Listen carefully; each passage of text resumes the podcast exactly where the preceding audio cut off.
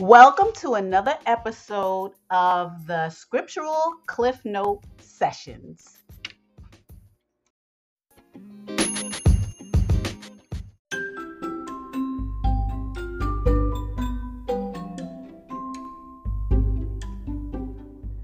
Hi, we have a new email address and it's cliffnoteqna at yahoo.com. I'll say it again Cliff Note, one word, the letter Q, the letter N, the letter A, at yahoo.com. You can send me questions, comments, concerns, or even let me know how I'm doing. Thank you.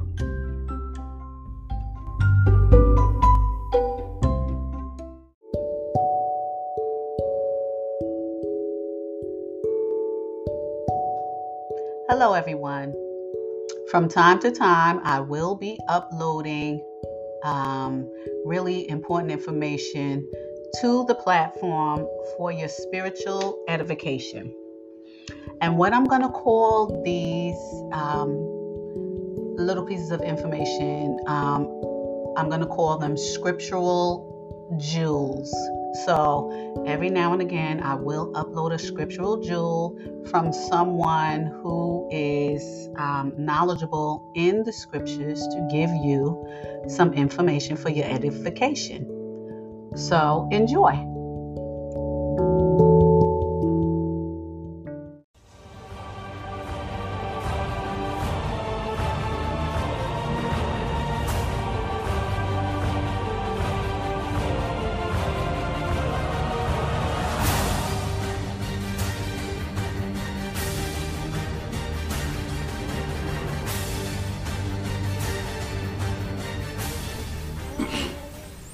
Shabbat Shalom, everybody. Shabbat Shalom. Today's lesson is going to be um, a little bit different now. We're going to cover um, a very controversial subject, and it's um, the subject is titled "The Rapture." Uh, the Rapture Explained, and um, this is one topic that I got to tell you. I've spent years studying this topic. As a matter of fact, I spent years debating over and over different people on YouTube and just period about whether there's a pre-tribulation rapture, post-tribulation rapture, mid-tribulation rapture, and just going back and forth about it. I'm here to tell you that there are probably 25,000 videos on YouTube alone about the rapture. So that tells you right there that it's a lot of controversial stuff about it. So we're going to try to get to the bottom of it. We want to know if the rapture is real.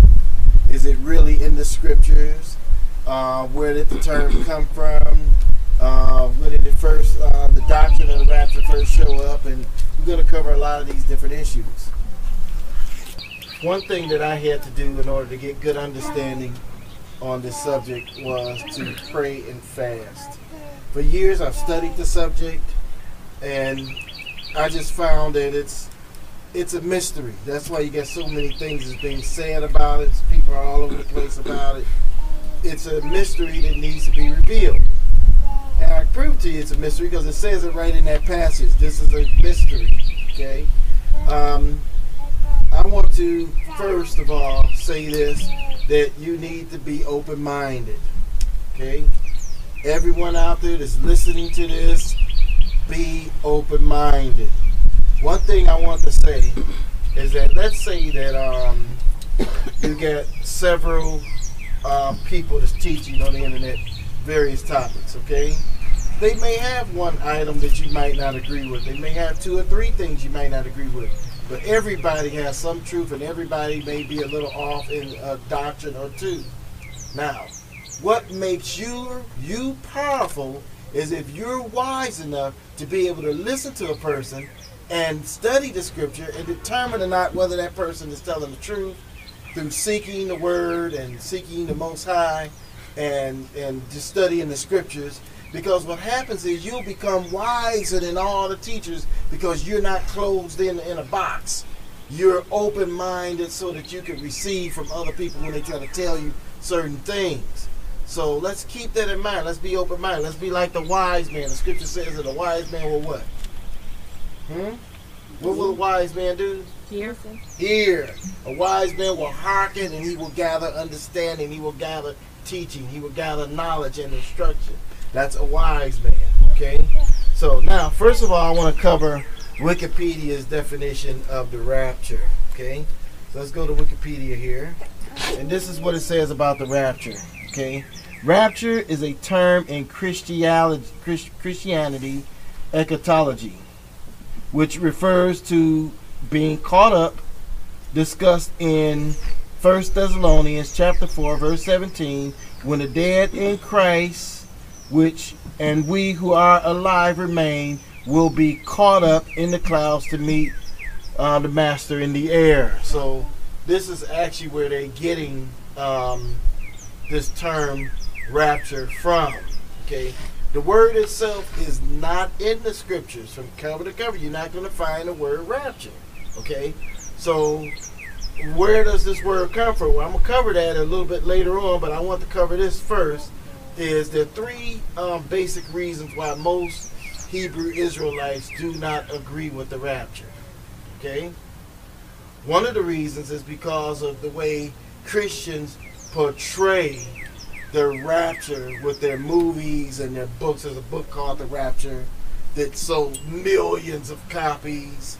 Okay, there's movies about the rapture. It's about these Christians who all get caught away in airplanes are crashing, all this mumble jumble, and, and they're just I'm, yeah, Left Behind series, all of that kind of stuff.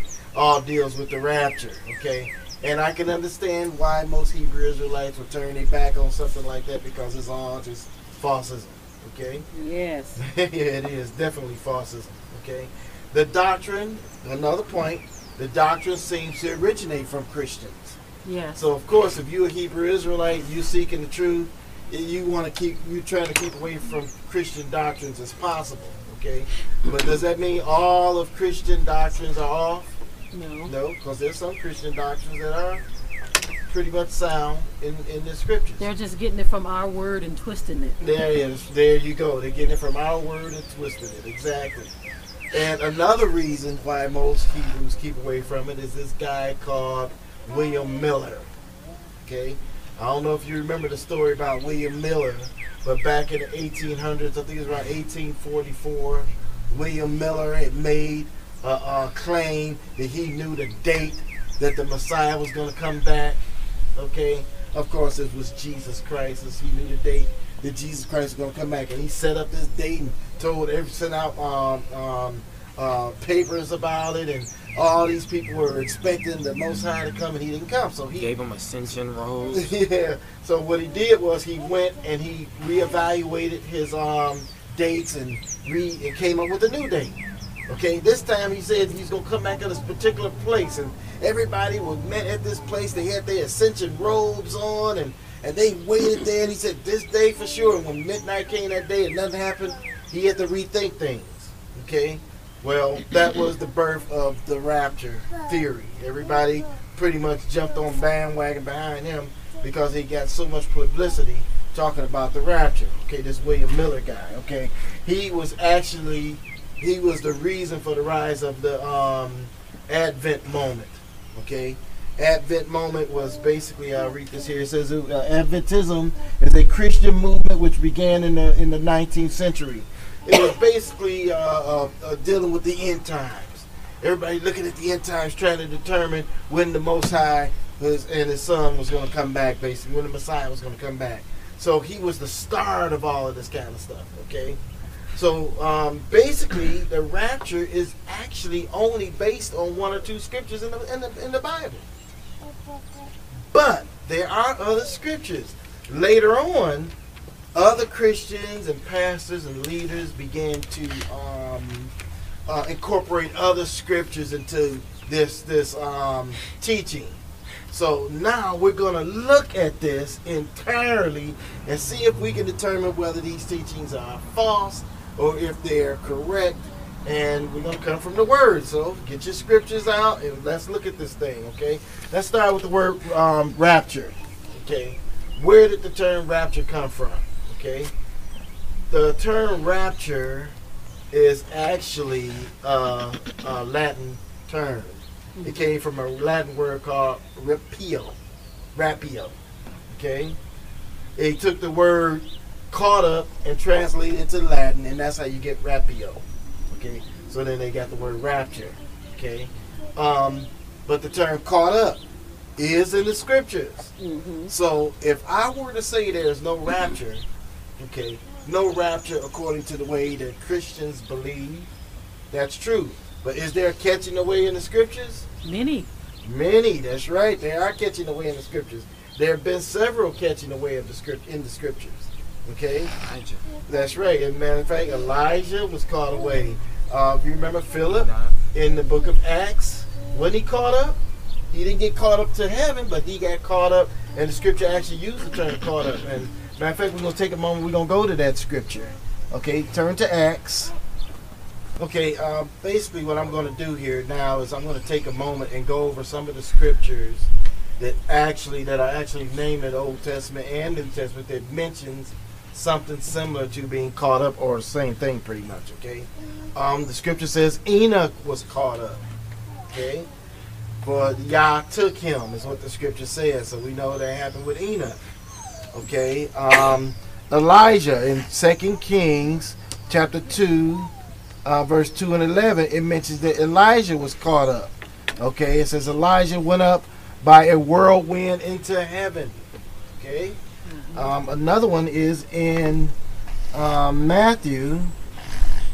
Okay, it says here that all of those. Um, here, let me see. And I'm not to cover the one in Matthew. Okay, Acts chapter 8, verse 39. It says, Philip was caught up. And it says, When they were come out of the water, the Spirit of Yah caught away Philip. Okay? And Philip, it took Philip where? It didn't take him to heaven, it actually took him to another place. So then that's a catching away, right? Okay, in um, Acts chapter 1, verse 9 and 11, Yahshua was caught up. Did he get caught up into a cloud when he was yet talking with the disciples? Okay.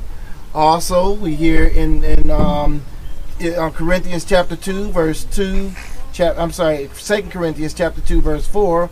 Paul said that he knew a person. Listen to what he says here. He says, "I knew a man above 14 years ago, whether in the body I cannot tell, whether out of the body I cannot tell. Yah it. such a one to be caught up to the third heaven." And I knew such a man, whether in the body or out of the body, I could not tell. Yah knoweth how he was caught up into paradise and heard unspeakable, th- unspeakable things which are not lawful for man to utter. Hmm. So what does that tell you then? That tells you that there are multiple catching away of people and groups even. So we can't sit here and say that uh, Yah doesn't do this or he's never done it before he has caught people up before. So, and and and get this here, we can't sit here and say that, yeah, but they're all recorded in the scripture. Well, what if Paul hadn't said nothing to no one? No one would know it, right? Mm-hmm. If he hadn't testified of it, it would have been a secret, right? Mm-hmm. Okay, let's keep that in mind. Just trying to get you to be open-minded here, okay? Now, Thessalonians, First Thessalonians chapter four, verse seventeen. It says the body of Yeshua will be caught up, and they which are, alive and remain shall be caught up uh, with them in the cloud to meet Yahshua in the air. Okay, so we know based on these passages that there are multiple catching away. Now let's look at future catching away. That's one that's future. Here's another one that's a future catching away. Okay, you know the two prophets. what does the scripture say happened to them? They get killed in the streets. They body lay in the streets for a few days, and then what happens? That life comes back to them, and then what do they do? They get up and they get right, caught right up into the heavens. Yep. Okay, so basically, it's it's multiple catching away in the scripture, but we're trying to determine if this one that the Christians are talking about the rapture, how true is some of the stuff that they're saying versus pre-tribulation, post-tribulation, and all of that uh, type of stuff. So let's dive right into this right now. So Now that we know the term rapture isn't in the scriptures, we know what's in the scripture. Catching away or caught up. Or caught up. Catching away or caught up. Let's keep that in mind. So now, henceforth, we're not going to use the term rapture because that may bother some of my listeners. They don't like that term at all because they know where it comes from, basically. Mhm. So we're going to talk about the catching away of believers, okay? In the, that's going to happen in the future. Mhm. Is this possible, and when is it going to happen? How is it going to happen? We're going to cover that now, okay? Basically, there are two different views, okay? You have your pre-tribulation rapture, which means the rapture is going to take place before what is known to as most Christians as a tribulation period. Okay. Now, um, I think we can safely say there is a tribulation period. How long it's going to be, whether we're in it now or not, that's a subject that needs to be debated. But let's just cover what we're talking about here: the pre-tribulation rapture. Okay. Is there a pre-tribulation rapture? You got the mid-tribulation rapture and you got the post-tribulation rapture, right? Catching away. Catching away. yeah, that's right. we want to use catching away. Okay, so now let's look at this for a minute. Okay, so let's first look at the pre-tribulation rapture or catching away. Pre-tribulation catching away to see if there are holes in what they believe. Okay, so the first one that we're going to cover, the first scripture that they use to um, uh, say that the rapture is pre-tribulation is First Corinthians. So y'all turn to First Corinthians chapter 15. Let me study. Behold, I tell you, mystery we will not all sleep, but we will all be changed. In a moment, in the twinkling of an eye, at the last trumpet, for the trumpet will sound, and the dead will be raised, imperishable, and we will be changed. Okay. Now this is the one scripture that the pre-tribula- pre-tribulation um, called away believers uh, like to use. Um, 1 Corinthians 15, verse 51, 52. But I show you a mystery. So first of all, I want you to keep this in mind. I said this before. This is a mystery, right? So you got to keep it in your mind. This is going to be easily seen. This is a mystery, okay? He said that we which all we shall not all sleep, but we shall be changed in a moment, in the twinkling of an eye. At when? When? When is this going to take place? The last trump. At the last trump. What trumps are it referring to? Those in Revelations. Those in Revelations, exactly. So at the last trump, at the last trump, which means we're at the end of the tribulation, the plagues have fallen, and guess what? The trump is going to sound, the last trump is going to sound, and that's when they, the dead in Yeshua are going to rise. So then this cannot be pre-tribulation. So them using that scripture, this is a major um, flaw in their doctrine Major hole in major hole in their doctrine. That's right. Uh, the next one is First Thessalonians. Uh, Elijah, I'm gonna let you read this one. First Thessalonians, What chapter? chapter four, verse 16 and 17.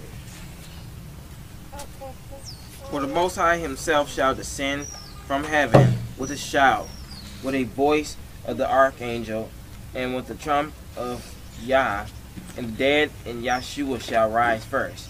Then we which are alive and remain shall be caught up together with them in the clouds, to meet Yah in the air. And so shall we ever be with Yah. Okay. Now, notice it mentions the trump again. So these two scriptures are actually identical. Mm-hmm. Okay. So they can't claim that this is pre-tribulation rapture or caught away. Okay. So basically, this is a hole in their doctrine. Total big hole. Okay. Uh, now let's look at Matthew. Here's another one. Uh, uh, Deborah, yeah, I'm gonna let you read this one. This is chapter 24, Ma- Matthew 24, verse 29 through 31. Immediately after the tribulation of those days shall the sun be darkened, and the moon shall not give her light. And the stars shall fall from heaven, and the powers of the heavens shall be shaken. And then shall appear the sign of the Son of Man in heaven. And then shall all the tribes of the earth mourn, and they shall see the Son of Man coming in the clouds of heaven with power and great glory. And he shall send his angels with a great sound of a trumpet, and they shall gather together his elect from the four winds, from one end of the heaven to the other. Okay, now what does that tell you? Same thing. What do you see? The trump of Yah.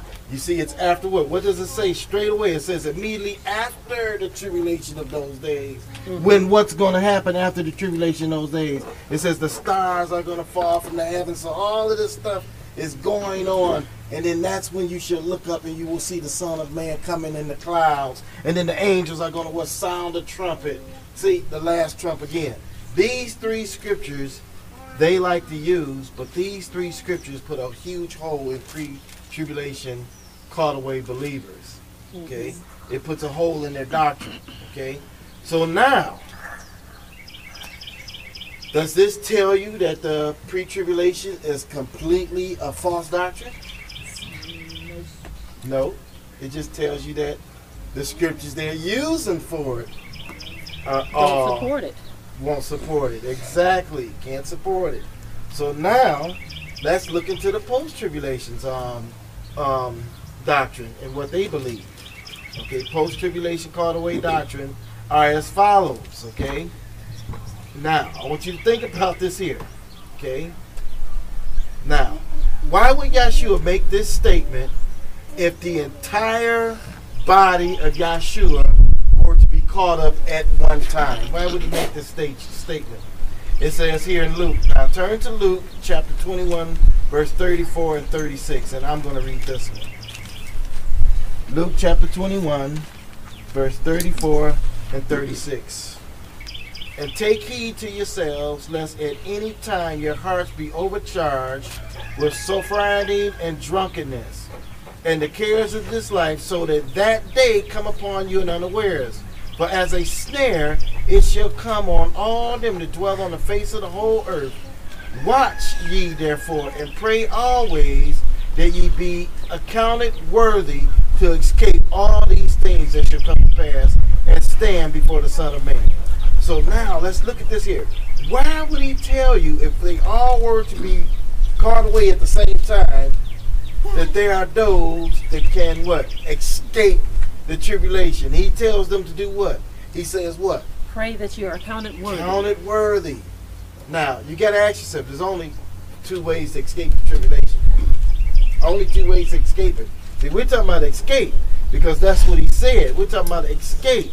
Okay? So now, what two ways are there?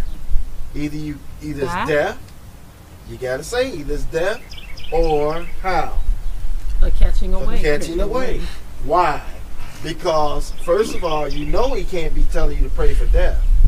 Mm-hmm. Because that would make sense. He's telling you to pray for death. So he's saying that you need to pray that you are counted worthy to escape it. Mm-hmm. He didn't say endure it. Mm-hmm. Be here and endure it. He said escape it. So let's keep that in mind, okay? So then this puts a hole in the post tribulations theory, okay? Let's look at another thing. One thing that I like to bring up about the post tribulation um, theory is is the language. Think about the language of certain scriptures that are made.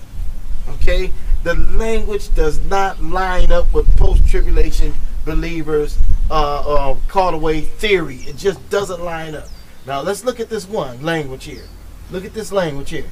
He said, Yeshua made this statement himself, okay? Listen to this statement, okay? This is in Revelations chapter 16, verse 15. Let's go to Revelations chapter 16, verse 15.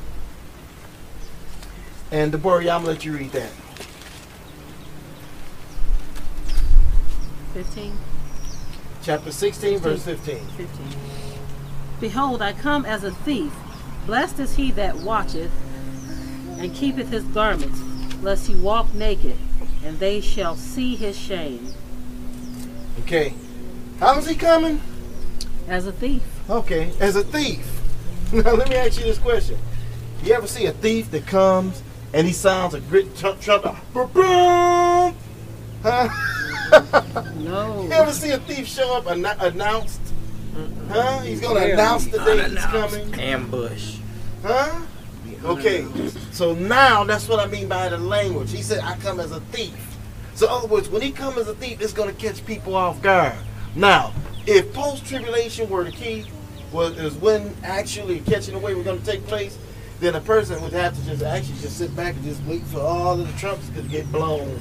You know, the scripture tells you what trumps are going to get blown. So when all the chaos. When the earthquake happened, he said, "Well, I still got a little more time. I still got to wait on the the water to turn red. I got to wait on this to happen. I got to wait on that to happen." And you know what I mean? A person can literally just sit there and wait.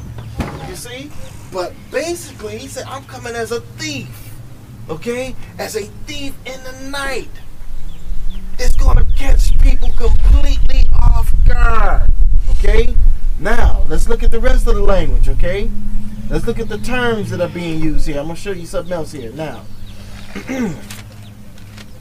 um, the word says in Matthew chapter 25, verse 13. Listen to this. It says, Watch therefore, for ye know neither the day nor the hour when the Son of Man cometh. So he's telling you, other words, it goes right along with the thief thing, right? hmm So to only believe that it's it's only post tribulation is just isn't lining up. Matter of fact, he even tells you in Matthew, it says when you see the stars fall from the sun from the sky and all this, so he said, look up. Why? For your redemption draweth nigh. Yeah, the redemption draweth nigh. So he tells you right in there to look up. Look, look up when you see the stars falling from the sky and this is happening, that happening. He's saying what? Okay, he's The time is near. it's near. So then we gotta look at the terminology here. Let's look at one more. I'm gonna give you one more. Now this one is a doozy. Okay, um, Elijah, I'm gonna let you read this. This is Luke chapter 17. Let's go to Luke chapter 17.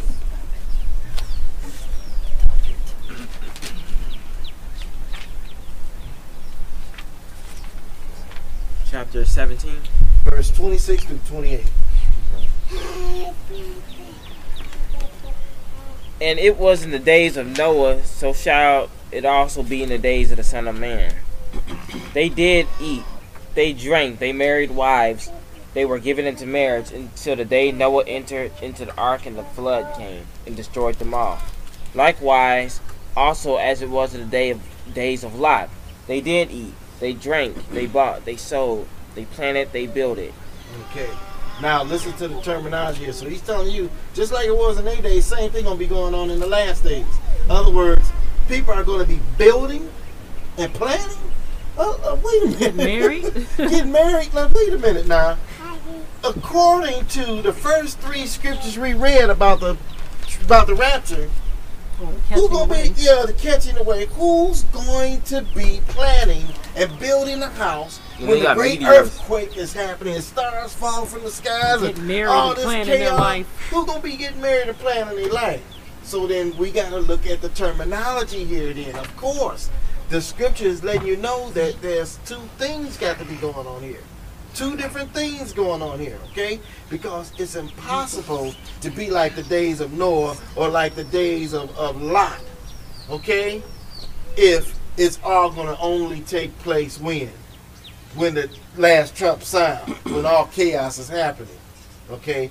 Scripture even makes it clear, says two gonna be grinding at the mill. Who's gonna be out there doing some laundry when the scripture say the sun is gonna be scorching men and, and, and all these different events are gonna take place? Who's gonna be out there grinding at the mill and doing all of this stuff? It's gonna be chaos, okay? So then So- this is two different time frames. two different time frames we're talking about here then. So now we get into the nitty gritty of this whole thing here. Okay. So now we have holes in both theories. And, and the mid tribulation theory is pretty much lining up with those two. So there are holes in all three, basically. Okay. Does that mean that all three doctrines are wrong?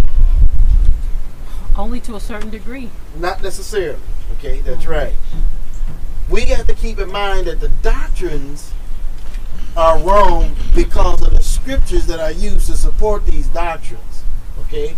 But let's look at what the word says. We're going to go to the word and we're going to look at these issues and we're going to see whether or not there is anything that can possibly take place in these last days that resemble the pre tribulation catching away or the post tribulation catching away or what have you. Okay? Now, let's first go to this here. This is very important, okay? Let's go to Matthew chapter 25 and let's look at this scripture here, okay? Matthew chapter 25. I think this will kind of explain things. Before y'all, I want you to read the story of the parable of the ten virgins there, just the entire story.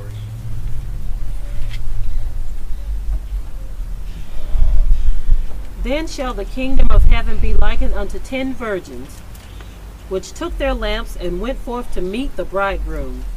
And five of them were wise, and five were foolish. They that were foolish took their lamps and took no oil with them, but the wise took oil in their vessels with their lamps. While the bridegroom tarrieth, they all slumbered and slept. And at midnight there was a cry made, Behold, the bridegroom cometh. Go ye out to meet him. Then all those virgins arose and trimmed their lamps. And the foolish said unto the wise, Give us of your oil, for our lamps are gone out. But the wise answereth, saying, Not so, lest there not be enough for us and you. But go ye rather to them that sell and buy yourselves. Buy for yourselves.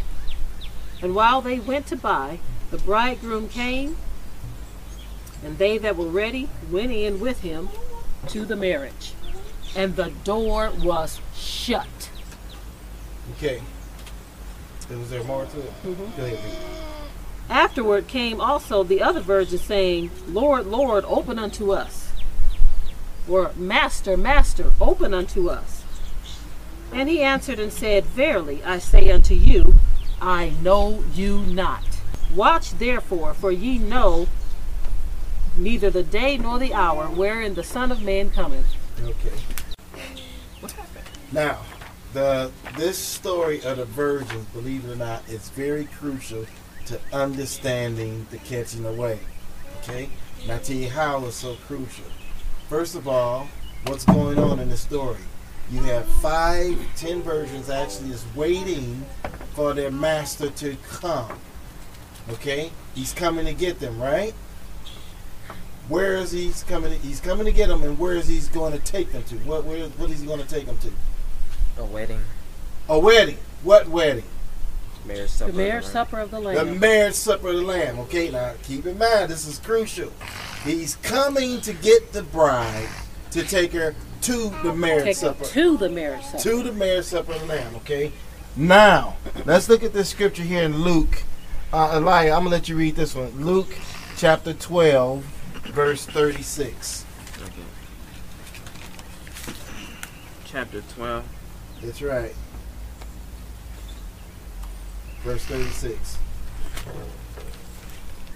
May ye like yourselves unto the men that wait for their Yah, when he will return from the wedding, that when he cometh and knocketh, they may open unto him immediately. Okay. Now, did you hear what it just said there? did you hear what it just said?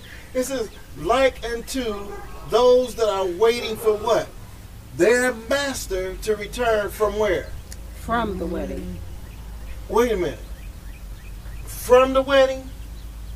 Turns Okay. to the wedding feast. So, in one passage, he's coming to get his bride to take her to the wedding. And in this passage, he's coming from the wedding to get those that are waiting. Hmm. The key is the marriage supper of the Lamb. When does the marriage supper of the Lamb take place? Well, the thing is, the marriage supper of the Lamb, if you read in Revelations, in the 19th chapter of Revelations, what do you have here? Somebody go to Revelations chapter 9, chapter 19 for me. And Deborah, yeah, I'm going to let you read verse 6 through 10. 19, verse 6 through 10.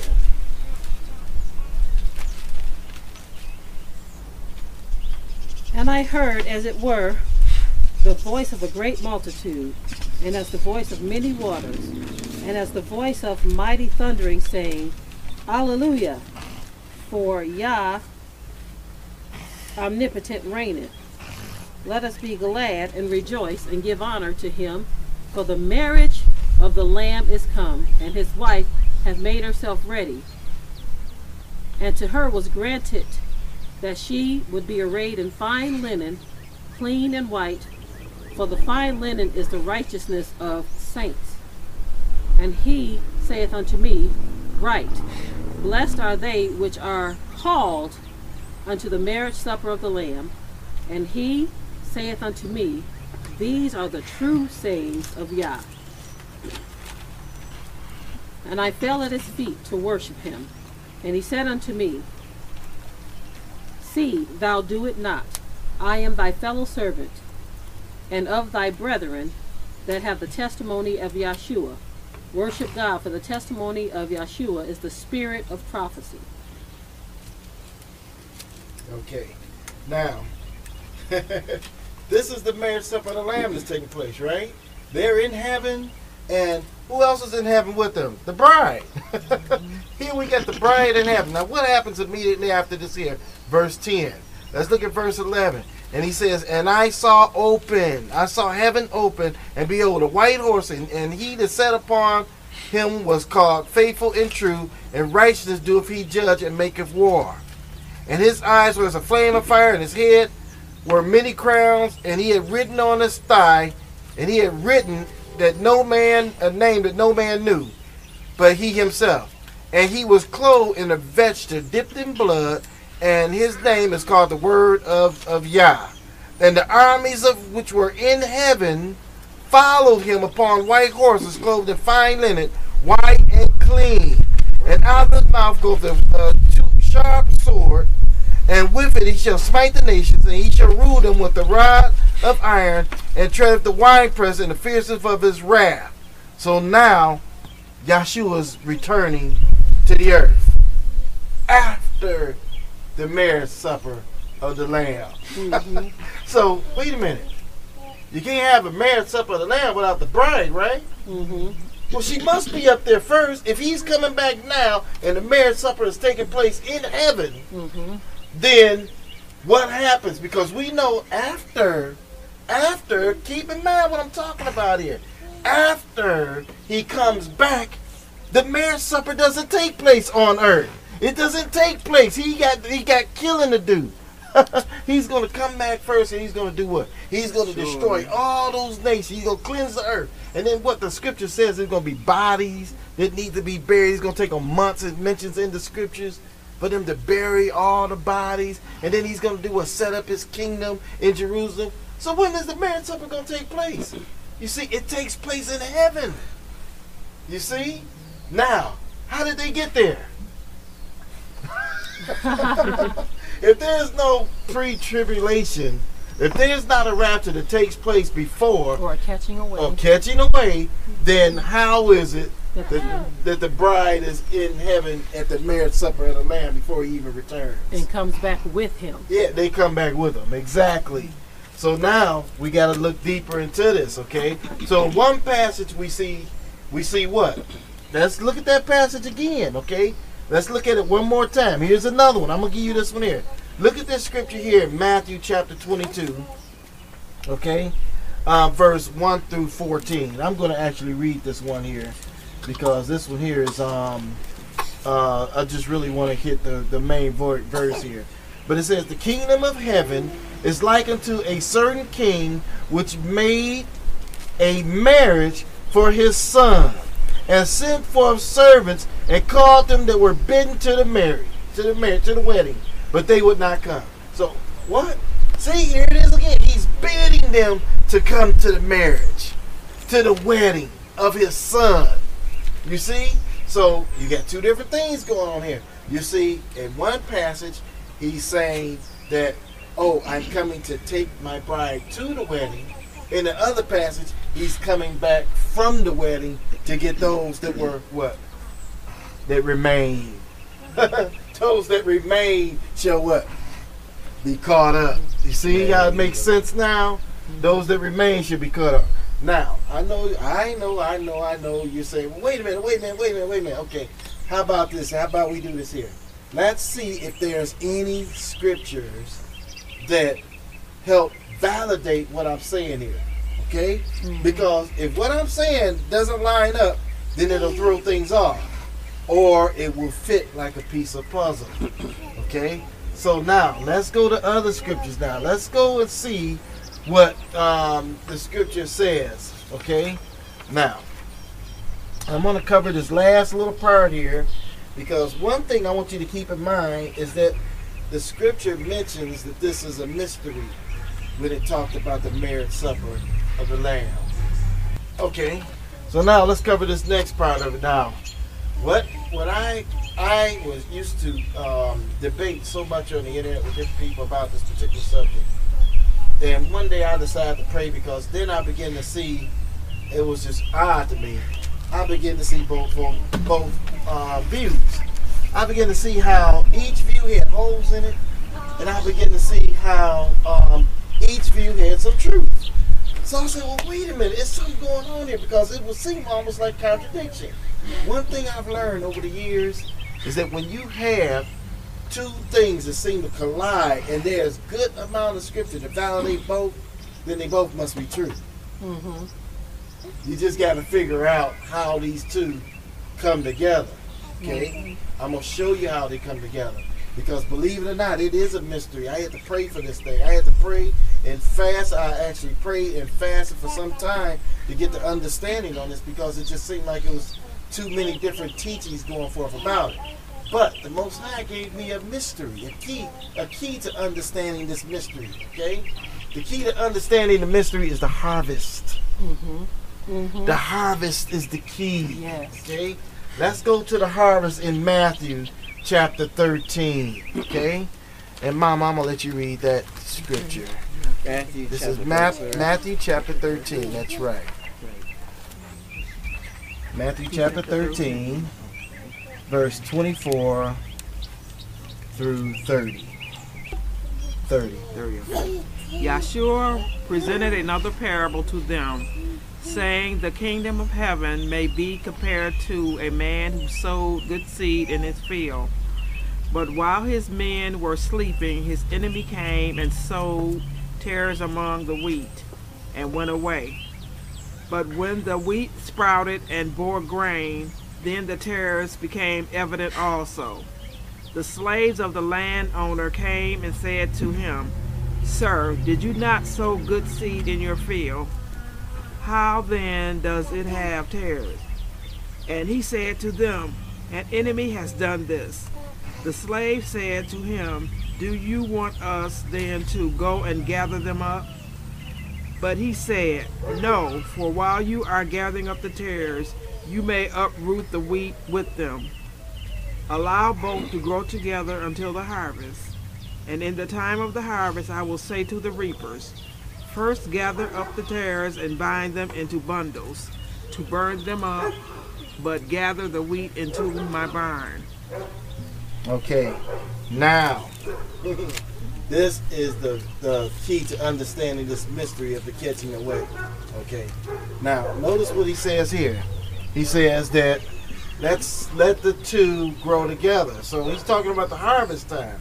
The harvest time he's referring to, actually, he's talking about when the end time is going to come and he's going to gather his people safely and the rest he's going to burn them basically okay now this is a parable he gives though but actually the harvest of the old testament of the torah actually gives you a clue it's the key to understanding this mystery so let's do that right now let's go to the harvest that's in the torah and see how the harvest took place in the torah okay Let's go to Numbers chapter 18. Numbers chapter 18, and I'm going to read this one for you. Verse 13. 18, verse 13. Okay, let's look at this very carefully here. Okay. Now, he's talking about the harvest, okay? And this is what he says. Okay, we could go a little further back um, because I know a lot of you like don't like us to just read on one scripture, but you can read it for yourself. It's basically talking about the harvest. You can start at verse 12 here. It says, All the best of oil, and all the best of wine, and of wheat, and the first fruits of them which they shall offer unto Yah, them have I given thee. And whatsoever is first right in the land, which they shall bring unto Yah, shall be thine. Every one that is clean in thine house shall eat thereof. So now, picture this. There's the harvest that takes place, right? And but before harvest takes place, he looks out into the field and he notices that some of them are getting ripe a little early. These are called the first fruits. What does he do? He sends his reapers out to gather what? The first fruits. And where does he take the first fruits? To the master's house. To the master's house for consumption. Mmm, the first fruits. Okay. Now, once the season become full, mm-hmm. okay, and the time of reaping, the ingathering of the entire crops come along, then they go and they gather all of the crops. But first they gather those first fruits. Mhm. They are those that were what? Ready. Ripe and ready.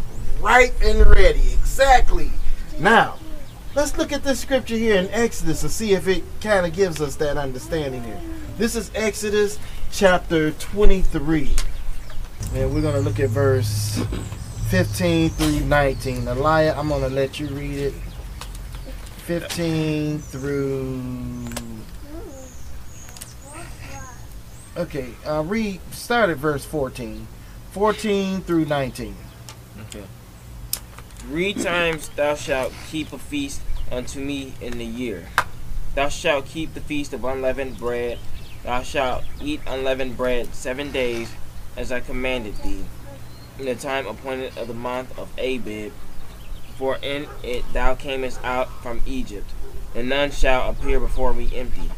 In the fear, in the feast of the harvest, the first fruits of thy labor, which thou hast sown in the field, in the feast of ingathering, which is at the end of the year, when thou hast gathered in thy labors out of the field. Three times in the year all thy males shall appear before Yah thy God. Thou shalt not offer the blood of my sacrifice with unleavened bread, neither shall the fat of my sacrifice remain until the morning. The first of the first fruits of thy land shalt thou bring into the house of Yah thy God. Thou shalt not seethe a kid in his mother's milk. Okay. Now, are you seeing this here? You see, he noticed he mentions the first fruits. You gather those first fruits, and then he said what? The ingathering. See, he talks about the ingathering. So basically, when I looked this up in the, in the Torah, and I had the chance to look up some of the words and how this should have been actually read, uh, verse twenty, verse sixteen is the key verse here, because verse sixteen it reads, um, if you see here, verse sixteen, it says, "And the feast of harvest, the first fruits of thy labors." It should have said all. It should say also keep the feast of harvest, the first fruits of thy labors. Okay. Then it says, um, though the first fruits of your produce that you planted in the field, there is also a harvest festival or an in gathering.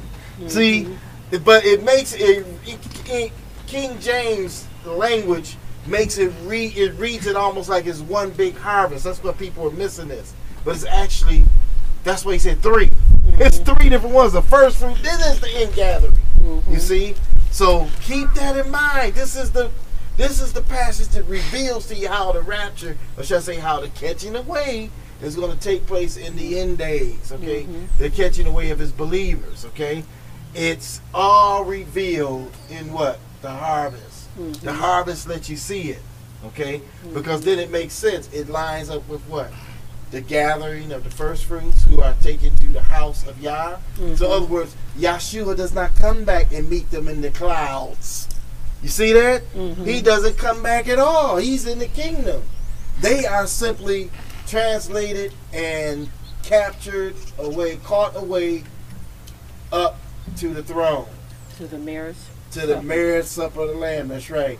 Then he comes back in the air, and those that remain after the marriage supper of the Lamb are what? Caught up. To meet See? them in the air. To meet them in the air. That's right. So now you see and that's not to go to heaven either. that's right.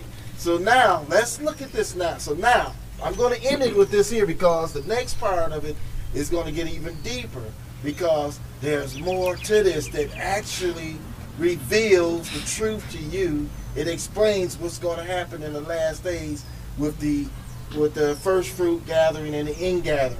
Okay, because this is very crucial that you understand. There's more scriptures that explains this, and it all makes sense. And this is why I used to debate with so many different people. One guy, I forgot his name, Paul. Um, I forgot what his name. I used to debate with this one guy. He's real known. Got a book out on the about the rapture on uh, on the internet.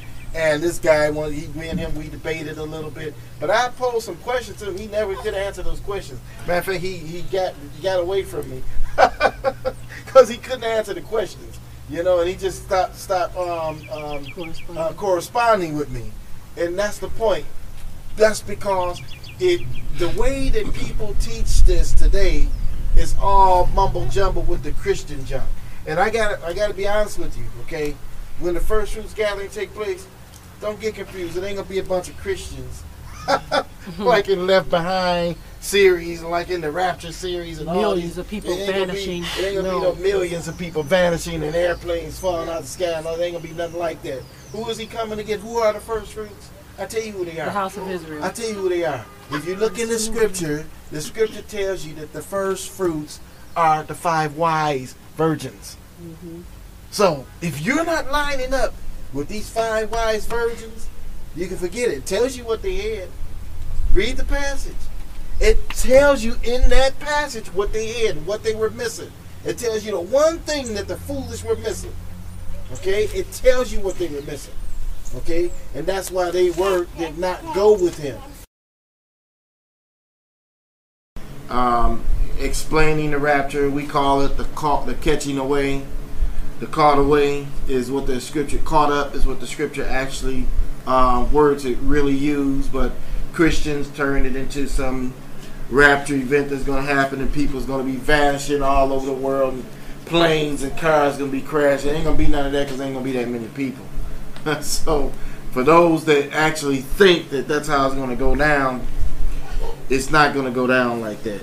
Okay, it's not going to be like the Rapture, the movies. Um, uh, what was the name of the movie? Left behind. Left Behind series. It's not going to be like the Left Behind series where you get all these Christians that get left behind and you got millions of Christians get raptured up into the kingdom of heaven. It's not going to be that way. Most of your Christians that you see will not will not be a part of the catching away. And and it's basically because they are Christians. I know that's a shocker, isn't it? If Christians get yeah, it's ironic. That's right. It, it's they won't be getting caught away. They won't be getting caught away because they're too much caught up into Babylon, the Catholic Church. They too caught up into this um, um, teaching of Christianity that have gone forth is too is riddled with lies, and no one really wants the truth. So there it is. But anyway, we're gonna finish covering this uh, thing about um, the rapture. I'm gonna call it uh, caught up. Okay. Um, just to give you a recap, uh, we talked. The last thing we talked about was basically um, um, the the harvest, how the harvest was going to come forth, and um, in the last days, and how the Most High, uh, then the harvest of the Torah, you see that there was the gathering of the first fruits, and those first fruits, and and, and for those of you that don't know what I'm talking about, view the first of this series, and we get into those scriptures about the first fruits. But anyway, he gathers the first fruits, and then at the end of the season, he has the ingathering of all that have become ripe in the, in the in the garden of Yah, basically. Okay, so now we're gonna talk a little bit about who are these that are first gathered. Okay, who are they? A remnant. A remnant. That's right. It is a remnant. They are actually called the bride of Yah. Okay, or the bride of Yah Yah Yahoshua. Okay. Um, these are the only ones that will take part in the marriage supper of the Lamb. As I discussed before, they are um, caught up to the throne, to the marriage supper of the Lamb. As you see in Revelations, where are they? They're already in heaven. As Yeshua begins to come back, the marriage supper of the Lamb takes first place. Uh, takes place first. Then what happens?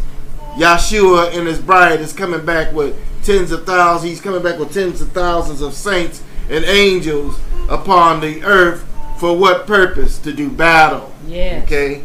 That's when the dead in Yeshua is going to rise, and and they which are still remain will be caught up. That's when all of that takes place. Okay. So now, the post tribulation um, caught away believers have totally ignored language, the language of the last days.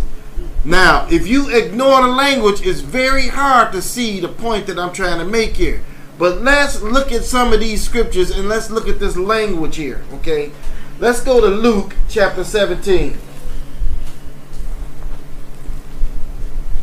Luke chapter 17. Elijah. I'm going to have you read verse 26 through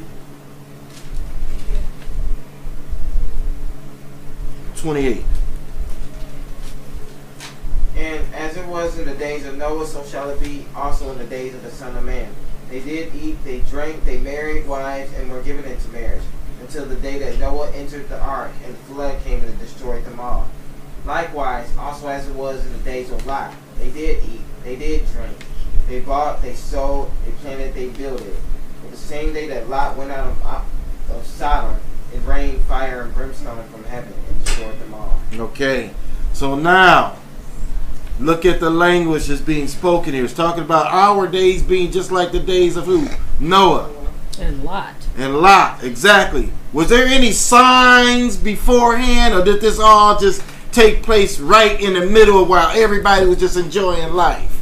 No signs. No signs whatsoever. Only the words of the, the man. Only the words of Noah. That's right. So now you think about what's going on here. It said just like in those days, people are going to be living everyday life when it starts. Everyday life. That means people are going to be building, planting. Um, it said they're going to be. Um, uh, the Getting scripture says it's going to be two at the meal, grinding at the meal. Now let's be honest and think about the language, right? In the time that Yeshua comes back, in, in Matthew where it talks about what does it say? It says stars falling from the sky, men's hearts fell failing them with fear, huh? All of this destruction coming on the earth, and then he says, "Look up, your redemption draweth nigh." So look up when you see all this destruction going on on the earth. Then look up. See, that's different than what's being spoken of here. You see, so then it's let you know that it's going to start here, but it's going to end there. You see the difference? Two different things is going to happen here. Okay, so now let's look more into this language. Okay, the language literally dictates that it's going to be life as usual when the first catching away happens, and then that's when the tribulation is going to take place. Now I got scriptures to back it up, and I'm going to show you these scriptures. Okay, I want you to look at this. Okay, but let's go to um, uh, Revelations chapter 15, and let's look at. I'm sorry, Revelations chapter 6, and let's look at this scripture here. And Mom, I'm gonna have you read this one. This is Revelations chapter 6. And you're going to read verse 15 through 17.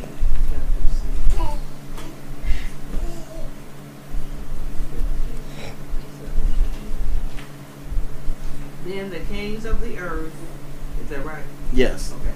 Then the kings of the earth and the great men and the commanders and the rich and the strong and every slave and free man hid themselves in the caves and among the rocks of the mountains.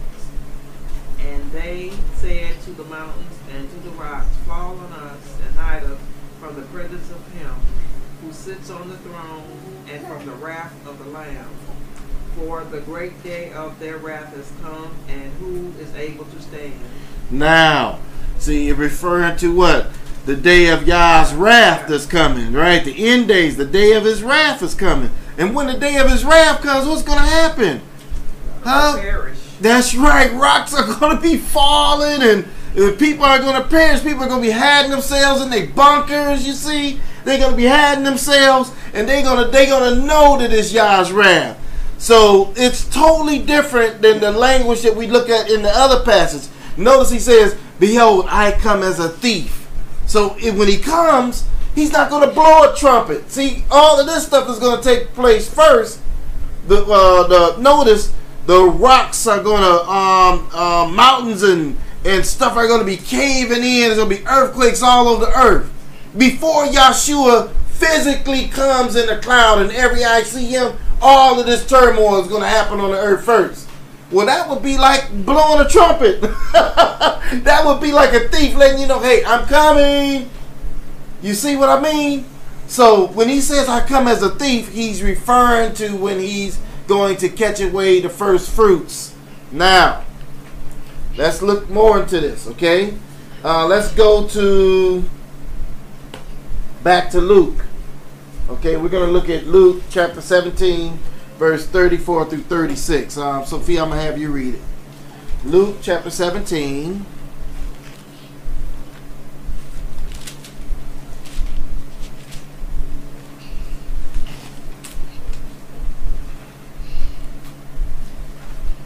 Matter of fact, you know what? I'm gonna have uh, Mama. Let me ask you a question. In your Bible, Mm-hmm. verse 34, there does it mention bed? Yeah, it It- say, I tell you on that night there will be two in one bed. Okay, good. I'm, I'm gonna have you read that passage. You read verse 34 through 36. Okay. I tell you on that night there will be two in one bed, and one will be taken and the other will be left. There will be two women grinding at the same place. One will be taken and the other will be left.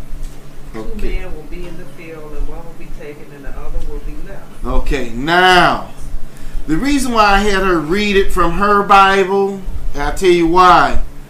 This is just another proof of how wicked these people are that wrote that, that did the translation of the scriptures, right? It says in my Bible here, this is a King James version here, okay? Keyword Strongs, okay? It says, I tell you that in in that night there will be two men in one bed, and one shall be taken and the other left. Yeah. Oh uh-huh. Now, are you ready for this? That word men is in italics. That means they, They added, that, word. Ain't that something? Mm. huh? Two men in a bed. You see how nasty these people are that did the translation. You want to tra- you want to trust every word of your translation of this translation in, in the hands King of these James version. yeah, you know these these people are you you gotta understand. You gotta look beyond some of these words here. I'm I'm quite sure that's one of the gays' favorites. Yeah. See, there's going to be two men in one bed. Exactly, exactly. That's right. So you know they put all of that there. Um, in this scripture here, the next verse it says two women. That women is italics also. Another verse which says two men should be grinding in the field, that's also italics. It probably just says there will be two in the field, like hers said. Two will be grinding at the mill. One will be taking the other left. But anyway, um, I said that to say this, okay? Everyday life. You see that? It's going to be everyday life when one is taken and the other left. And I've heard theories from a lot of you post tribulation believers. You're saying that that's because the destruction is going to take one and the other one is going to be left. Okay. So you mean to tell me you got two righteous people, you got a righteous person and an unrighteous person standing on the ground there. An earthquake to open up and just swallow up only one of them, huh? you know what I'm saying? Or, or, or the meteor gonna fall and bam, smite the ground. It's gonna only get one of them, right? See, that doesn't make sense. It ain't gonna happen like that. You know why that don't make sense? Because according to the scripture, he's gonna remove his people so they don't get caught up in this in his raft. Oh, now where is that at? I'm gonna show you that scripture. Remember, the scripture also says that we're not appointed to what? Wrath. Wrath. That's right. We're not appointed to wrath. Okay. So now I'm gonna show you the scripture where it talks about how He's gonna remove us from from this destruction as it begins to come. Okay. So now let's keep looking at the language here. Let's stick on this language. Stay on this language. Okay. Now, um, let's go to Thessalonians, First Thessalonians chapter five. That lie, I'll probably have you read this one. First Thessalonians chapter five. Okay. And I want you to read verse. We're going to start verse 1 through. All right. I mean the wrong one. But of the times and the seasons, brethren, ye have no need that I write unto you. For yourselves know perfectly that day of Yah so cometh as a thief in the night. So for when ye shall say peace and safety, then sudden destruction cometh upon them, as travail upon a woman with child, and they shall not escape. And ye, brethren, are not in darkness, that, that they should overtake you as a thief. Okay. That's good. Now, you hear what it said there? It said people are going to be peace and safety. So, in other words, it's going to be peace and safety before the destruction comes. It's going to be peace and safety. And then he says, what's going to happen? Then sudden destruction cometh as the travail upon a woman with child, and they shall not escape. Okay, now, keep that in mind. It said what? Like a woman with child. Like a woman that's travailing with child, right? Don't forget that passage, what it said, like a woman travailing with child, because this next passage that I'm going to end up going through, let me see where I am here, and I'll let you know. We're going to, uh, okay, it's shortly. I'm going to cover a couple more scriptures, but I want you to think about this part here about this woman with child, okay? So now notice it says here that the day should not overtake you as a thief. He said, because why? He said, because we're not of darkness. You see? So we follow the light, the light of Yeshua. You see? So now let's keep that in mind. Let's keep it in mind what we're talking about here, okay? So now let's go to one more passage. Okay, uh, Second Thessalonians. Now this one gonna get a little deep here. The Second Thessalonians passage, okay? Second Thessalonians chapter two, okay? Now I want you to listen carefully to this language. Listen to the language here, okay? Now this is the writing of Shaul, what the Christians call Paul, okay? He says, verse one. Now we beseech you, brethren, by the coming of our Master Yeshua the Mashiach, and by our gathering together unto him, that ye be not soon shaken in mind or troubled, neither by spirit, nor by word, nor by letter as from us, as that day of Yeshua is at hand. Okay? Let no man deceive you by any means, for that day shall not come except there come a fall in their way first, and a man of sin be revealed, the son of perdition. Now, listen to that language there. What does that tell you about what the early believers believed in? Huh? What does that language tell you? Think about what he's saying there. He said, first of all, he's talking about our gathering together unto him. He had to tell them, what? Hey, y'all, wait a minute. Wait a minute. He had to say what to them? He had to say, that day ain't gonna come except they be far away first, y'all. Mm-hmm. Why did he have to tell them that? They were walking in the right righteousness back then. No, because some people were believing that Yeshua had possibly had came and taken away some of them. Isn't that amazing? It's in the language. So Paul had to literally tell, hey y'all, wait a minute, wait a minute. That day ain't gonna come yet, except there come what first? A falling away gotta come first. The man of sin gotta be revealed. The son of perdition. All of these things gotta come first. So that's why he starts off and he says what? He says what? That ye be not soon shaken in mind or troubled. Don't be troubled, y'all. Come on now. Mm-hmm. Because obviously some believers at the Thessalonian church were shaken by no doubt someone must have been telling them that it's quite possible that Yeshua had already came and then got some of the believers.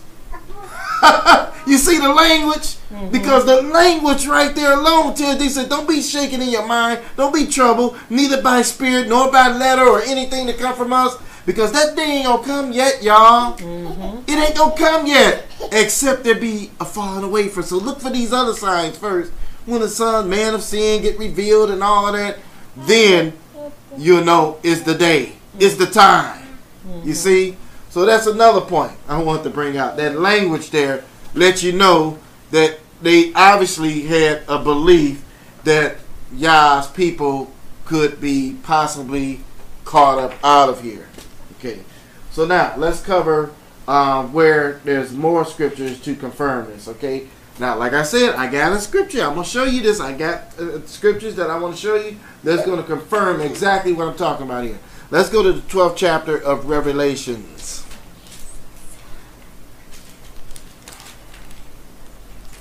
Revelation chapter 12. Now, this passage here is very deep. Oh, my goodness, this is deep. As a matter of fact, um, I had actually um, had to fast at one time when I was fasting because I was trying to get understanding. I was going back and forth with, with um, um, debating um, different sides of the um, so-called rapture, the catching away,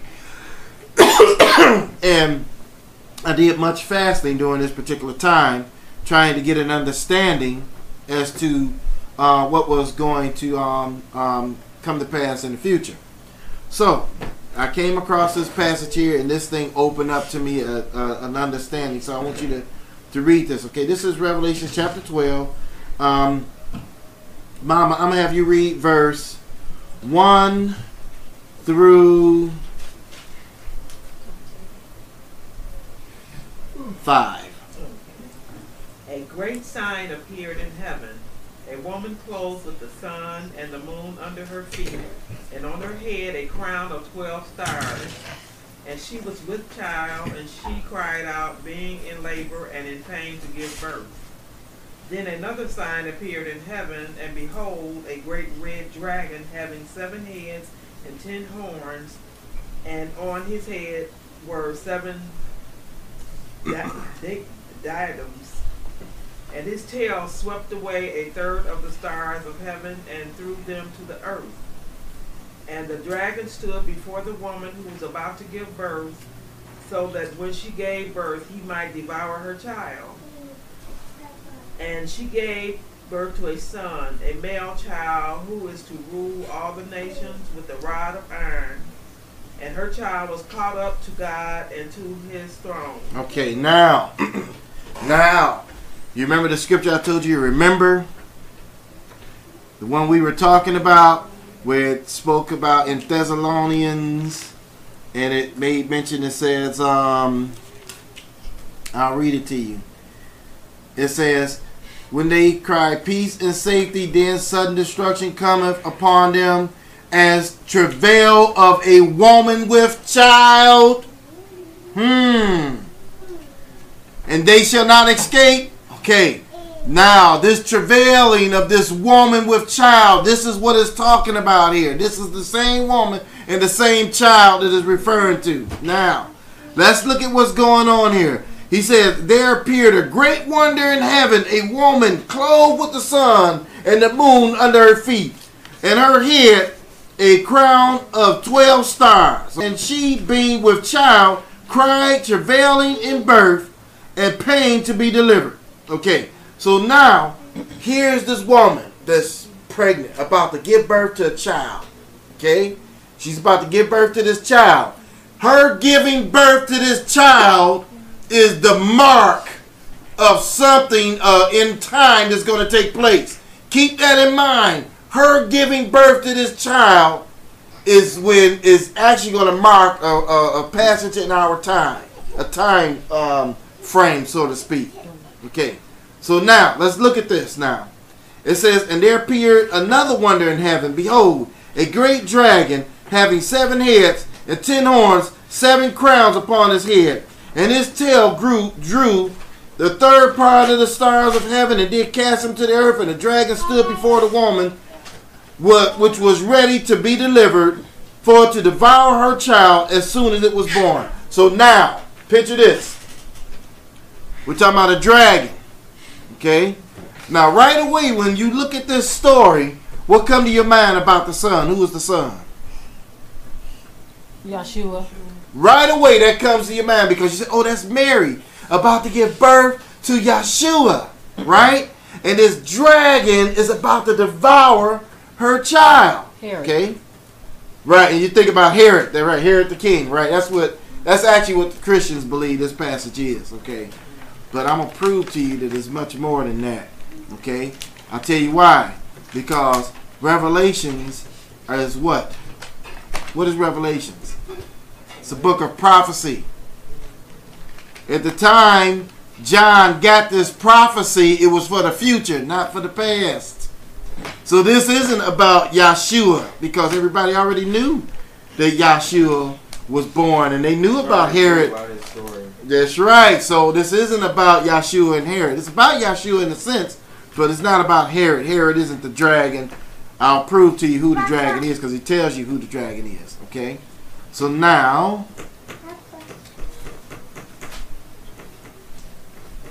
okay. So now, listen to what it says here. So she brought forth a man child who was to rule all nations with a rod of iron, and her child was caught up unto Yah, unto Yah, and to his throne. So soon as she gave birth to this child, what happens to the child? As soon as it was born, it was caught up to the throne of Yeshua, to the throne of Yah. Okay? Man child was born, caught up. So the dragon didn't get a chance to get get this man child, right? Okay, now, let's keep reading. Verse 6. I'm gonna, I'm gonna read from there. Okay, it says, And the woman fled into the wilderness where she have a place prepared for her, and there and they and that they should feed her there a thousand two hundred and three score days. That's that's three and a half years. Okay? And there was a war in heaven. Michael and his archangels fought against this dragon. Okay? And the dragon fought against his angels and prevailed not. Neither was their place found any more in heaven. And that great dragon was cast out. Now, who was this great dragon that was cast out? What does it say there? That old serpent called the devil and Satan. Ah. So then the dragon that was there to devour her child was Satan that it was referring to. Okay? Now notice here it calls him an old serpent. That old serpent. The same when that was in the garden. Same serpent that was in the garden. But now, what's the difference between him now and then? Evolved into a dragon. He done evolved into a dragon. Now, I'm gonna explain to you what that's about. Okay, when Satan was in the in the garden, there were no kingdoms. Mm-hmm. There were no kingdoms on the planet. Okay, now look at Satan here. He's a dragon. What did it say about this dragon? It said that this dragon, red dragon, having seven heads and ten horns and seven crowns upon his heads. These are kingdoms and nations. This is a prophecy of that will take place in the last days. At the time when Satan will have all of these kingdoms Under him. That's right. These kingdoms of the last days. He wearing he's a all these heads and everything. So instead of a little serpent, now he's a great dragon. This is a prophecy of the future. Okay. So now this great dragon, he was cast out of heaven. Why did he go up there in the first place? Because he was angry. Why was he angry? Because the man child escaped him. He was there to devour that man child, and that man child got up out of here, was caught up out of there. So he said, Okay, I know where the man child is going. I'm going to go up there to get this man child. So he goes up into heaven and encounters a fight against Michael and the archangels. Now, I want you to look at this, this here. Let's keep looking at it now. Now, what does the scripture say here? Let's look at verse 11. It says, And they overcame him by the blood of the Lamb. Who overcame him? Why is it saying they? My saints. Huh? Isn't that isn't that funny? They overcame him. Let's go back. Let's look a little bit. Let's go back a little bit. Okay. First, it talks about how Satan fought against these against the angels in heaven. And what did he go up there for? To get that man child, right? But what happened? And I heard a loud voice saying in heaven, Now is come salvation and strength and the kingdom of our God or our Elohim and the power of his Mashiach. For the accuser of our brethren is cast down, which accused them before our Elohim day and night. And they overcame him by the blood of the Lamb. The they. Isn't that funny how I went from uh, he that was born, mm-hmm. and now it's talking about they? Mm-hmm. went from he that was called up to heaven, now it's referring to them as they overcame him. I'll mm-hmm. tell you why, okay? So now, let's keep looking at this. Rejoice ye heaven, and ye that dwell in them. But woe to the inhabitants of the earth and of the sea, for Satan, for the devil, is come down unto you having great wrath, because he knoweth, but he had but a short time. So now, after he gets into this battle, see the man child gets caught up, and the woman goes where? She goes off into the wilderness to be fed. Okay? For how long? Three and a half years. So now he knows he got but what? A short time. Okay? He has but a short time. How long? Okay? Because three and a half years had already went by. See the battle and and um the, the woman is being fed three and a half years. It went by. So now Satan knows he got but a, what? A little season. So now let's look at this little season that he has. What does he do? He comes down to the earth with great wrath. And he said, so now let's look at this time of Yahshua, the day of the day of the, of the Mashiach, the day of Yah that's going to come upon the earth, right? It's a day of Yah's wrath, and it's also a time of whose wrath? Satan's wrath. Two wraths are going to go on in this time. Satan is going to pour his wrath out on Yah's people, and Yah is going to pour his wrath out on who? Satan's people. Satan's people. Isn't that amazing? Two. Both of those are going to be going on. So now, what happens when the dragon comes down and he tries to fight against this woman? It says and in, in verse 13, and when the dragon saw that he was cast on onto the earth, he persecuted the woman which brought forth the man child. You see that? So this woman is going to get persecuted, brought forth the man child. And the woman were given two wings of a great eagle that she might fly into the wilderness. Oh, that's a catching away.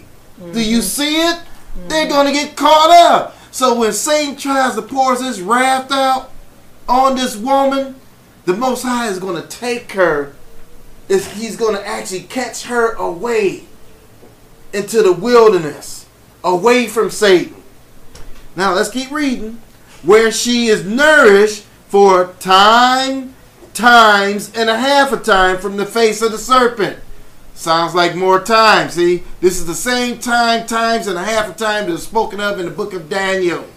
It's in the book of Daniel. Okay. Now let's look at that now. And the serpent cast out of his mouth a flood after the woman. So as the Most High casts her up and takes her to the wilderness, right, to feed and to take care of her, what happens? Satan finds her and then he comes after her. He causes a flood like a tsunami to come against this woman. Okay? And what happens? It says the earth, the Most High caused the earth to open up and help this woman.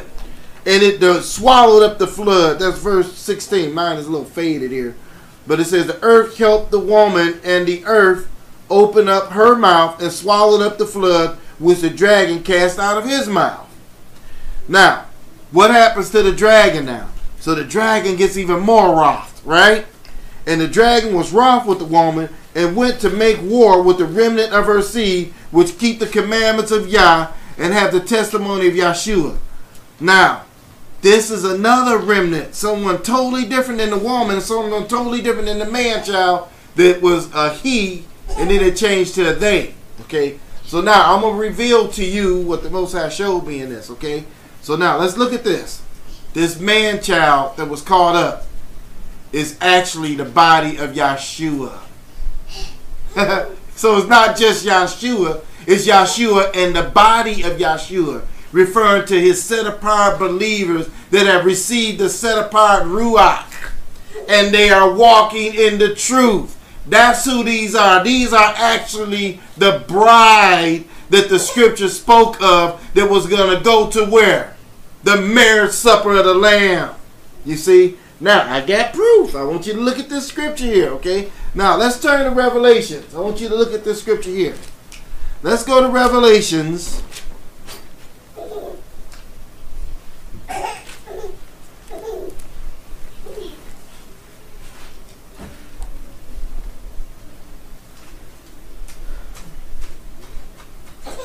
Uh, I think it's chapter. I'll have to pause it here. Here, let him go and take her out of here. Then. Go ahead, man.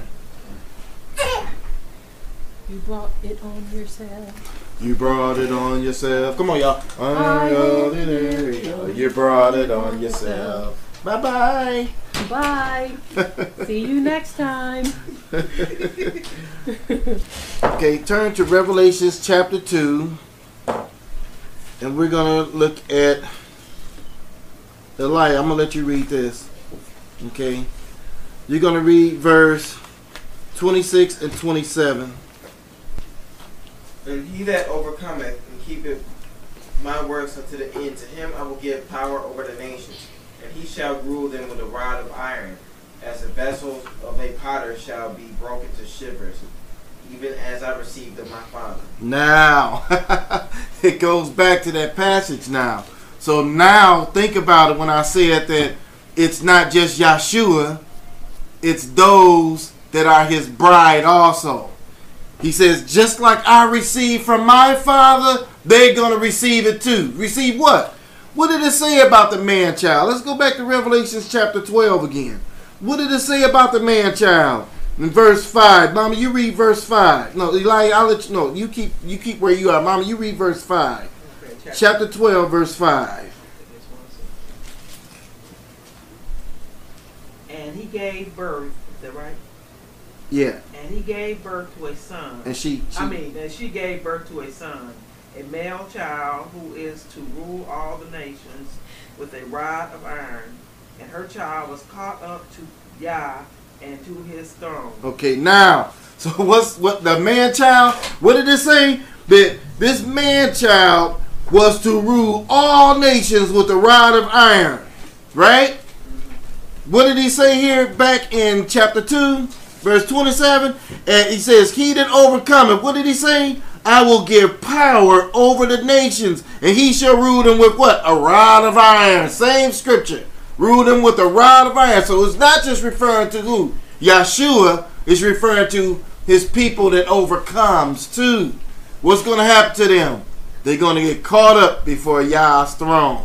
That's right. Right to Yah's throne. So it's not just Yeshua, it's also his people. Okay? So now, now that we've uncovered that, so now let's look at look more into this now. Okay, now. So now we know who the man child is in Revelations. So right at the time that the man child inclusive, because it started with Yeshua, that's why the scripture says Yeshua was what? What did the scripture call him? The firstborn among many brethren. of many brethren. he calls us his brethren. Isn't that something? He's the firstborn of many brethren. So we're all included in him. Those that have the ruach, the set apart ruach, because it got to be according to the um the the, the the the five wise virgins, the five brides. So we can't forget that, okay? Because the five other five were foolish. They couldn't go. You see, they can't. They couldn't go with him when he showed up. So now let's dig a little bit more into this. So now we know who the man child is, and we know how we're going to rule also with the rod of iron. That's what that's what um, Shaul Paul was talking about anyway when he said you couldn't judge this. He said, "Don't you know that we're going to judge nations?" That's what Shaul was talking about. We're going to judge nations. He said, "How is it you can't judge this little matter here? Put this man away from y'all." He was talking about a, a fornicator in the church, basically. Put this man away from y'all. You know, you can't judge this simple matter. Don't you know we're going to judge kingdoms? How about that? now, let's look at this now. Let's go to, okay. Now, one more thing I want you to look at that I want to bring to your attention. Um, one of the reasons why a lot of people are against the pre-tribulation rapture or, or Catching. catching away, okay, is because it has such a Christian origin, and we talked about at that in the first um, video um, that it actually um, started in the scriptures. Caught away is in the scriptures. There's no way around it because they call it the rapture. There ain't no reason to throw caught away completely out of the scriptures. It's in the scriptures. How many catching away will there be? I don't know. Scripture doesn't let you know that all of them are actually written in the scriptures. It's, it could be a few of them in the scriptures. Matter of fact, you know, um, one of the things that most post caught away believers say is that they don't believe that there's anything like a secret catching away, and most of them say secret rapture. Okay, secret catching away. Well, um, if if Paul hadn't said that he was caught up to the third heaven, or that he knew of this person that was caught up to the third heaven, whether it was him, whether he was in the body, he couldn't tell, or out of the body. Nevertheless, if he hadn't told no one, guess what? It would have been a secret, right? what about Philip? If the writer of Acts hadn't told us that Philip was caught up when he was dealing with the eunuch, and it says he was caught up and taken away from the eunuch when he came up out of the water after he baptized, and the eunuch looked for him and he was gone. Huh? Who would have been able to testify to that other than the eunuch? So Philip must have told someone. You see?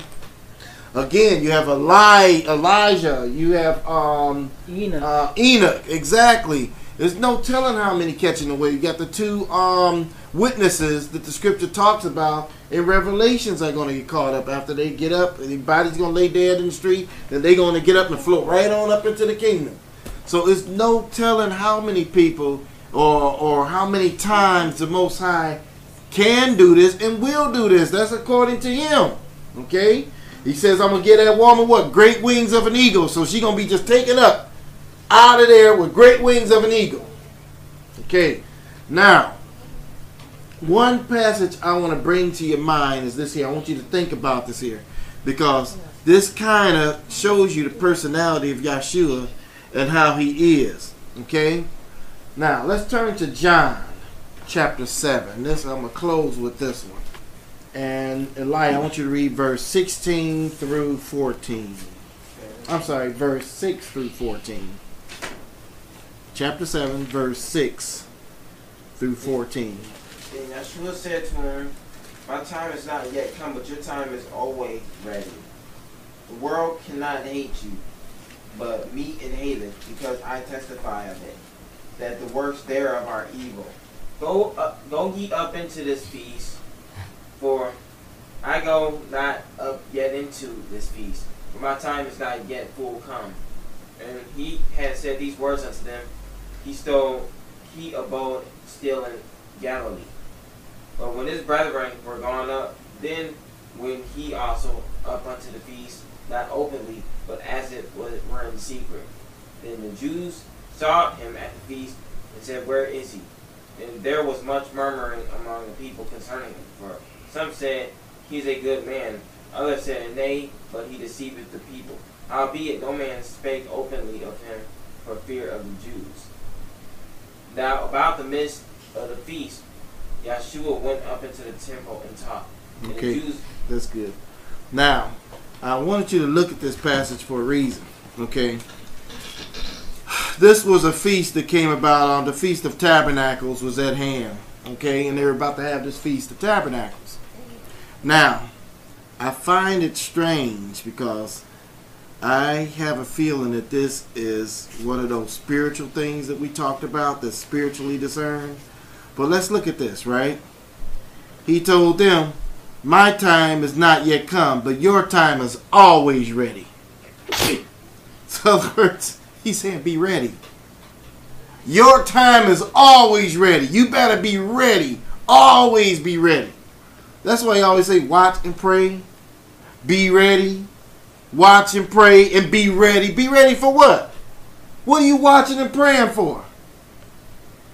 What exactly is he telling you to watch and pray for? He's telling you that because he says, I come as a thief. Hmm. Ain't that what he said? He said, I come as a thief.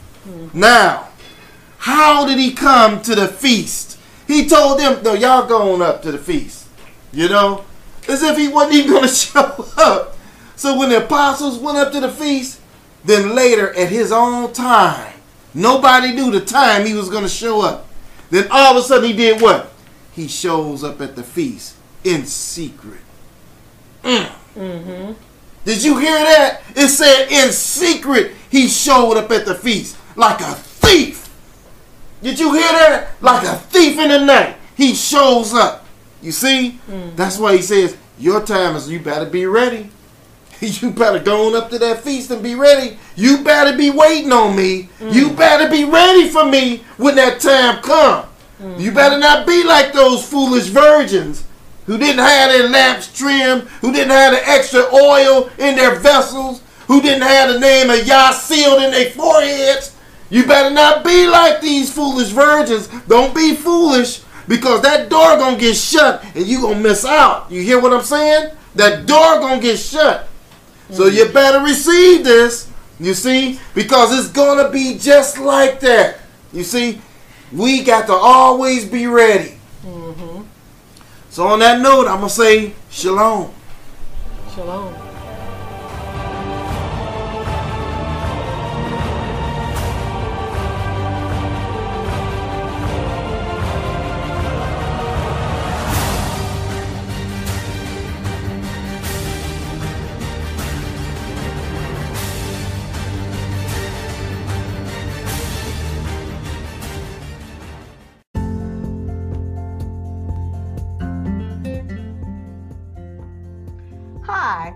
Having a giveaway in honor of a year of scriptural study.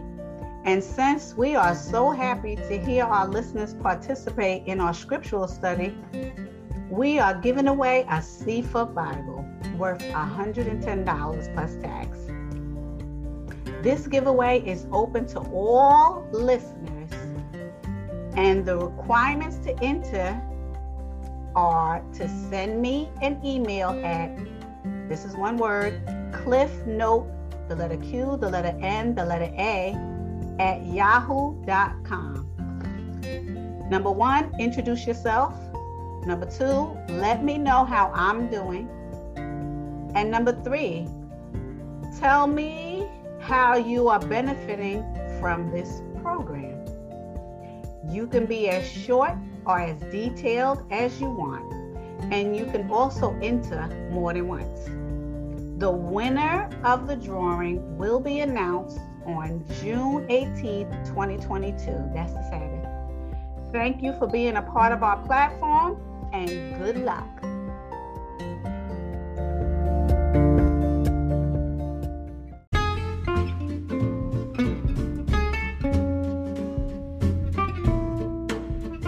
Hi, if you like what you're hearing, please hit the follow button so you can be notified when a new lesson is available.